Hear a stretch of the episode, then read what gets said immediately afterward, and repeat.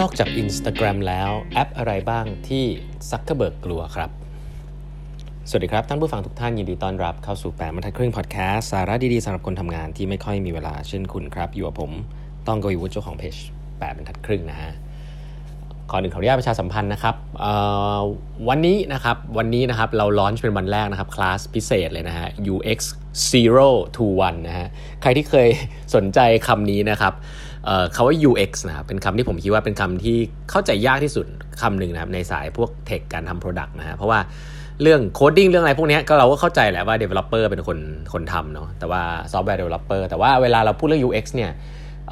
ศาสตร์นี้ใครเป็นคนทำนะฮะ ใครต้องเรียนจบอะไรมา แล้วจริงๆ มันเริ่มต้นยังไงนะครับ user experience design นะครับ ก็ผมทำคลาสร่วมกับอิงนะครับ อิงเป็นเพื่อนกันเลยนะครับ ก็อิงเป็น C เคยเป็น senior UX designer ที่ Amazon นะครับ ที่ Seattle headquarter เลย แล้วก็อิงก็กลับมาทำสตาร์ทอัพที่เมืองไทยนะครับ จริง ๆ รู้จักกันมานานละก็เป็นครั้งแรกที่ได้มาทำคลาสร่วมกันนะครับ ใครที่สนใจจะรู้ว่า UX จริงๆมันคืออะไรมีหลักการยังไงนะครับ แล้ว Amazon เขาใช้ยังไงเนี่ยที่อจะเอาไปใช้ในงานคุณเนี่ยก็อย่าลืมรีบสมัครกันเข้ามานะครับ ก็พิมพ์ไว้ให้ใน Facebook ล้วแล้วก็จะส่งรายละเอียดให้ใน Line OA ของแปดบรรทัดครึ่งนะครับวันนี้นะครับขออนุญาตเล่าต่อนะฮะหนังสือ No Filter นะฮะกำลังสนุกเลยเนาะหลายๆคนส่ง message เข้ามานะผมเซอร์ไพรส์ว่าเล่มนี้ทุกคนชอบนะครับ เพราะว่ามันค่อนข้าง insightful เนาะว่ามีอะไรเกิดขึ้นบ้างในเชิงของตอนที่ Instagram โดนซื้อไปโดย Facebook คราวแล้วก็เล่าไปละว่าซื้อเข้าไปแล้วแล้วเป็นยังไงต่อนะครับ ทีนี้เล่าต่อมีแอปอะไรอีกบ้างนะครับ ที่ Instagram เอ่อที่ที่ Facebook เริ่มเห็น potential ว่าช่วงนั้นเนี่ยเป็นช่วงที่แบบมีเอ่อเขาเรียกว่าเป็นแอปพลิเคชันที่เป็น mobile base ร้อยเปอร์เซ็นต์โผล่ขึ้นมาเยอะมาก แล้วก็มี potential ที่จะแข่งขันกับกับเขาพอสมควรนะฮะแอปแรกครับ แอปนี้ชื่อว่า Snapchat ครับหลายท่านเคยได้ยินเนาะ Snapchat Snapchat แอปที่มีวัยรุ่นนะครับเพราะว่าแอป Snapchat เนี่ยชัดเจนมากคือวัยรุ่นอายุ 13-24 เล่นนะครับ แก๊งเนี้ยไม่เล่น Facebook นะฮะแล้วก็มาแย่งเขาเรียกว่าแย่งแย่งพื้นที่ Facebook มากเลยครับจนตอนช่วงนั้นเขาบอกว่าปีเอ่อช่วงปีช่วงเดือนพฤศจิกายนปี 2012 เนี่ย Snapchat เนี่ยมีมีเป็น user เป็นล้านคนเลยนะครับ แล้วก็วันหนึ่งเนี่ยคุยกันประมาณ 30 ล้านครั้ง ซึ่งถือว่าใหญ่มากนะครับเอ่อมาร์คซักเคอร์เบิร์กเนี่ยก็เลยสนใจนะครับมาร์คซักเคอร์เบิร์กเนี่ยส่งอีเมลนะฮะสไตล์มาร์คซักเคอร์เบิร์กครับส่งอีเมลไปหาผู้ร่วมก่อตั้งนะครับของ Snapchat นะครับผู้ร่วมก่อตั้งนี้ชื่อว่า Evan นนะครับ Evan Evan Spiegels นะครับส่งไปอย่างนี้ฮะ Hey Evan I'm a big fan of what you are doing with Snapchat I love to meet you and hear your vision and how you are thinking about it sometime if you're up for it let me know and we can take a walk around Facebook headquarter one afternoon ก็ง่ายๆครับส่งไปเป็นอีเมลแนวชื่นชมครับ เฮ้ยเอแวนสิ่งที่คุณทำนี่มันเยี่ยมมากเลยนะ อยากจะเจอแล้วก็คุยกับวิชั่นของคุณหน่อยได้ไหม ถ้าคุณโอเคเนี่ยมาเดินเล่นที่ Facebook Headquarter ไหมอ่าชวนชื่นชวนชวนชวนแต่แบบไม่ไม่กำหนดเวลานะครับ ไม่ได้รีบเร่งชื่นชมนะแน่นอนครับ Snapchat เอ่อ CEO ครับเห็นปุ๊บตอบกลับไปแบบมีมาดฮะเขาบอกว่าคำตอบของ Spiegel เนี่ยตอบไปว่า thanks นะฮะแล้วก็ smiley face นะฮะ would be happy to meet I'll let you know when I make it up to the Bay Area นะครับ Bay Area เนี่ยคือคือ area แถวแถวซิลิคอนวัลเลย์นะครับ Snapchat เนี่ยเอ่อ headquarter อยู่ที่ลอสแอนเจลิสนะฮะอ่าทีนี้ก็คำตอบมันน่าสนใจคำตอบคือก็บอกว่าอ่าอ่าโอเคขอบคุณมากนะ แต่ว่าเดี๋ยวเดี๋ยวเดี๋ยวถ้าเกิดผมผมบอกคุณแล้วกันถ้าผมแบบขับรถขึ้นไป ซึ่งมันใช้เวลาประมาณ4-5 ชั่วโมงเนี่ยที่ Bay Area นะครับก็คือ Northern California ซึ่งก็ไม่ไม่ได้ใกล้มากเอางี้แล้วกัน คือทรงทรงอีเมลน่าสนใจครับเพราะว่าเฟซบุ๊กเหมือนกับซักเคเบิร์กก็แหย่ๆถามทางนะว่าเอ้ยมาเจอกันไหมอะไรเงี้ยเขาก็เป็นคนดังนะเขาก็คาดหวังแหละว่าคนอยากจะเจอเขาใช่ไหมเจ้า Spiegel คนนี้ก็ตอบกลับไปว่าขอบคุณมากเดี๋ยวเดี๋ยวผมบอกแล้วนะผมขึ้นไป ไม่ได้รีบเลยฮะที่อยากจะเจอซักเคเบิร์กนะครับ อันนี้คือท่าของมันเท่มาก ถัดไปเขาบอกว่า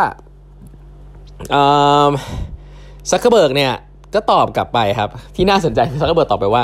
เฮ้ย ผมเองเนี่ย he would just happen to be in Los Angeles soon นะเออเนี่ยเออฉันฉันฉันต้องไปเยี่ยมญาติเยี่ยมเพื่อนแถวๆนั้นพอดีเลย อย่างนี้เราออกมาเจอกันที่ที่ beach ไหม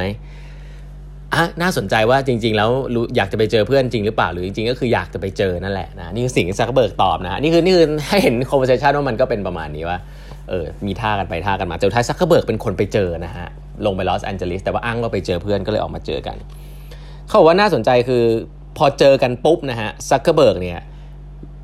ท่าทาง friendly หายเลยครับเขาบอกว่าซักเคอร์เบิร์ก abandon the flattery and went straight to threat ฮะ ถ้าใครใครเคยอ่านข่าวเรื่องนี้จริงๆ เรื่องนี้มีการบอกไว้นะครับว่าซักเคเบิร์กครั้งแรกที่เจอกับ CEO Snapchat เนี่ยพูดเลยครับว่าชัดเจนครับว่า Facebook จะจะเลียนแบบและสร้างฟีเจอร์ Snapchat ครับ Snapchat ก็คือแอปแชทที่ เมื่อการพูดคุยกันแล้วนะครับพูดคุยเสร็จแล้วเดี๋ยวตัวแชทมันจะหายไปเองนะครับคือพูดอะไรที่มัน silly นะภาษาอังกฤษเรา silly คืออาจจะดูไร้สาระบ้างบ้าบอบ้างเนี่ยแล้วไม่ต้องมานั่งกังวลว่าแชทมันจะอยู่เป็นเหมือนเหมือน history อะไรเงี้ยซึ่งเป็นสิ่งที่วัยรุ่นชอบมากนะครับคือเขาเรียกไม่มี history ซึ่งซักเคเบิร์กบอกว่าเดี๋ยวจะทำจะทำฟีเจอร์นี้บ้างนะครับ แล้วก็ขู่เลยครับว่า Facebook จะทำสิ่งนี้ แล้วก็สุดท้ายก็คือเหมือนกับว่าก็ขู่แหละอะขู่อย่างนี้กัน แล้วก็สุดท้ายครับซักเบิร์กก็บอกว่าเขาจะขอซื้อบริษัท Snapchat ครับ ด้วยเงิน 3 billion US ดอลลาร์ครับ แต่ Instagram เนี่ยซื้อมาด้วย 1 billion นี่ก็เยอะมากแล้วนะ แต่เขา offer 3 billion มากกว่า 3 เท่าของ Instagram นะครับ ให้กับ CEO Snapchat Evan Spiegel เนี่ยเขาบอกมัน shocking มากกับราคานี้ครับ แต่ว่าที่ shocking มากกว่าคือ Spiegel เนี่ยปฏิเสธฮะ ตอนนั้นอย่าลืมนะฮะ CEO คนนี้เนี่ยอายุแค่ 23 เองนะครับ คือก็อายุเด็กมาก คือรุ่นราวคราวเดียวกับตอนที่Mark Zuckerberg เนี่ยปฏิเสธเงิน 1 billion ของที่ Jerry Yang CEO ของ Yahoo offer มาให้ตอนนั้น ก็ Spiegel ก็ปฏิเสธครับ ว่ายังอยากจะสร้างสิ่งนี้ต่อ ยังไม่อยากขายบริษัทครับ3 billion ไม่เอา อย่าลืมนะฮะ Kevin Systrom ที่เป็นเจ้าของหนังสือไอ้เล่มนี้ไอ้ No Filter เนี่ยเอานะ อันนี้3 billion ไม่เอา ก็อกหักกันไป แล้วสุดท้ายก็ไม่ได้กลับมาคุยกันอีกฮะก็ลุยสู้กัน ถ้าถ้าถ้าถ้าฟังใน story จะรู้ว่าสิ่งนี้ เป็นสิ่งที่ Facebook พยายามจะทำในเบื้องหลังเยอะมากแล้วก็ไม่สำเร็จนะครับคือองค์กรใหญ่บางที plan จะก๊อปสตาร์ทอัพอะไรมันก็มันก็มีปัญหาของมันนะฮะแล้วก็มีอีกอันหนึ่งครับเป็นเป็นอีกบริษัทหนึ่งเล่าไปเลยแล้วกันว่าที่ Facebook ชื่นชอบมากนะครับ แล้วก็ Facebook กลัวกลัวจะ fail ฮะในการซักเกอร์เบิร์กกลัว fail ในการ acquire บริษัทนี้ครับ ก็ส่ง Kevin Systrom ครับที่โดน acquire ไปแล้วก็ ค่อนข้างจะ happy กับอยู่ใน Facebook เพราะ Facebook ก็ปล่อยให้ทำกิจกรรมส่วนตัวได้เยอะไม่ต้องไปนั่ง integrate อะไรกับ Facebook เนี่ยบริษัทนี้คือเอ่อ WhatsApp ครับหลายท่านจะพอทราบ WhatsApp ตอนนั้นเนี่ยมีผู้ใช้งานอยู่ทั่วโลกเลยนะ WhatsApp นะมีผู้ใช้งานอยู่ทั่วโลก ซึ่งก็เป็นแอปที่ต้องบอกว่าซักเคเบิร์กกลัว เพราะว่าแอปแชทแบบนี้เนี่ยหลาย ๆ ท่านจะทราบว่าคนใช้เยอะมากแชทเนี่ยเป็นอะไรที่คนใช้เยอะมาก ปัจจุบัน WhatsApp ก็จะเป็นแอปแชทอันดับหนึ่งของโลกนะไม่ใช่ Facebook Messenger แล้วมันก็ยังมี 2 แอปจริงๆด้วยนะ ก็ต้องบอกอย่างนี้ก่อน แต่ Messaging แอปอันนี้ตอนนั้นมีคนใช้อยู่ 450 ล้านคนต่อวันนะฮะทั่วโลก สุดท้ายราคาที่เขาตกลงกัน แล้วก็ซื้อกันสำเร็จเนี่ย เป็นราคาที่หลายท่านอาจจะเคยได้ยินมานะ แต่ผมจะบอกอีกทีหนึ่ง19บิลเลียน US นะฮะ ไอ้แอปแชทเนี่ยไอ้แอปแชท WhatsApp เนี่ยราคา 19 billion US นะครับ แล้วก็ซักเคอร์เบิร์กก็ซื้อได้สำเร็จครับ จ่ายเงินไป 19 billion นะ 19 billion นี่คือไม่ใช่บริษัทตลาดหลักทรัพย์นะเป็นบริษัทที่เกิดขึ้นมาก็สักพักหนึ่งแต่ว่าต้องบอกว่าตอนนั้นเนี่ย Facebook กลัวอันนี้มากเพราะว่า user มันเยอะจริง ๆ แล้วการซื้อเนี่ยถ้าคำนวณราคา valuation เนี่ยคือซื้อ user เลยนะครับ user เยอะขนาดเป็นหลายล้านแบบนี้คูณราคานู่นนี่เข้าไปสิบเก้าหนึ่งหมื่นเก้าพันล้านเหรียญครับนี่คือราคาที่จ่ายให้กับบริษัทบริษัทชื่อว่า WhatsApp ตอนนั้นนะครับแล้วก็Jan Koum เนี่ยคนเนี้ยที่เป็นคนที่เป็น CEO เนี่ย ได้ board seat อยู่ใน Facebook board seat ด้วยนะครับคืออยู่ในที่นั่งในบอร์ดของ Facebook ด้วย แล้วก็ไม่ต้องมายุ่งอะไรกับออฟฟิศที่ Facebook ด้วยนะครับ อยู่ออฟฟิศเดิมได้ แล้วก็พนักงานอีก 50 คนเท่านั้นเองเนี่ยก็ร่ำรวยกันนะครับแล้วก็ปัจจุบันไอ้ไอ้ Face WhatsApp Face WhatsApp เอ่อแอปนี้ยังอยู่นะฮะแต่ผู้บริหารเนี่ยทะเลาะกับ Mark Zuckerberg ออกมาหมดแล้วนะฮะก็ ก็เล่าให้ฟังประวัติเรื่องนี้นิดนึง เพราะว่าเรื่อง M&A ของ Facebook เนี่ยเป็นจริงเป็น signature เลยเนาะผมมันไม่ได้มีเขียนหนังสือเขียนไว้จริงจังเรื่องนี้แต่ว่าเออเล่มนี้ก็เขียนไว้เยอะพอสมควรว่า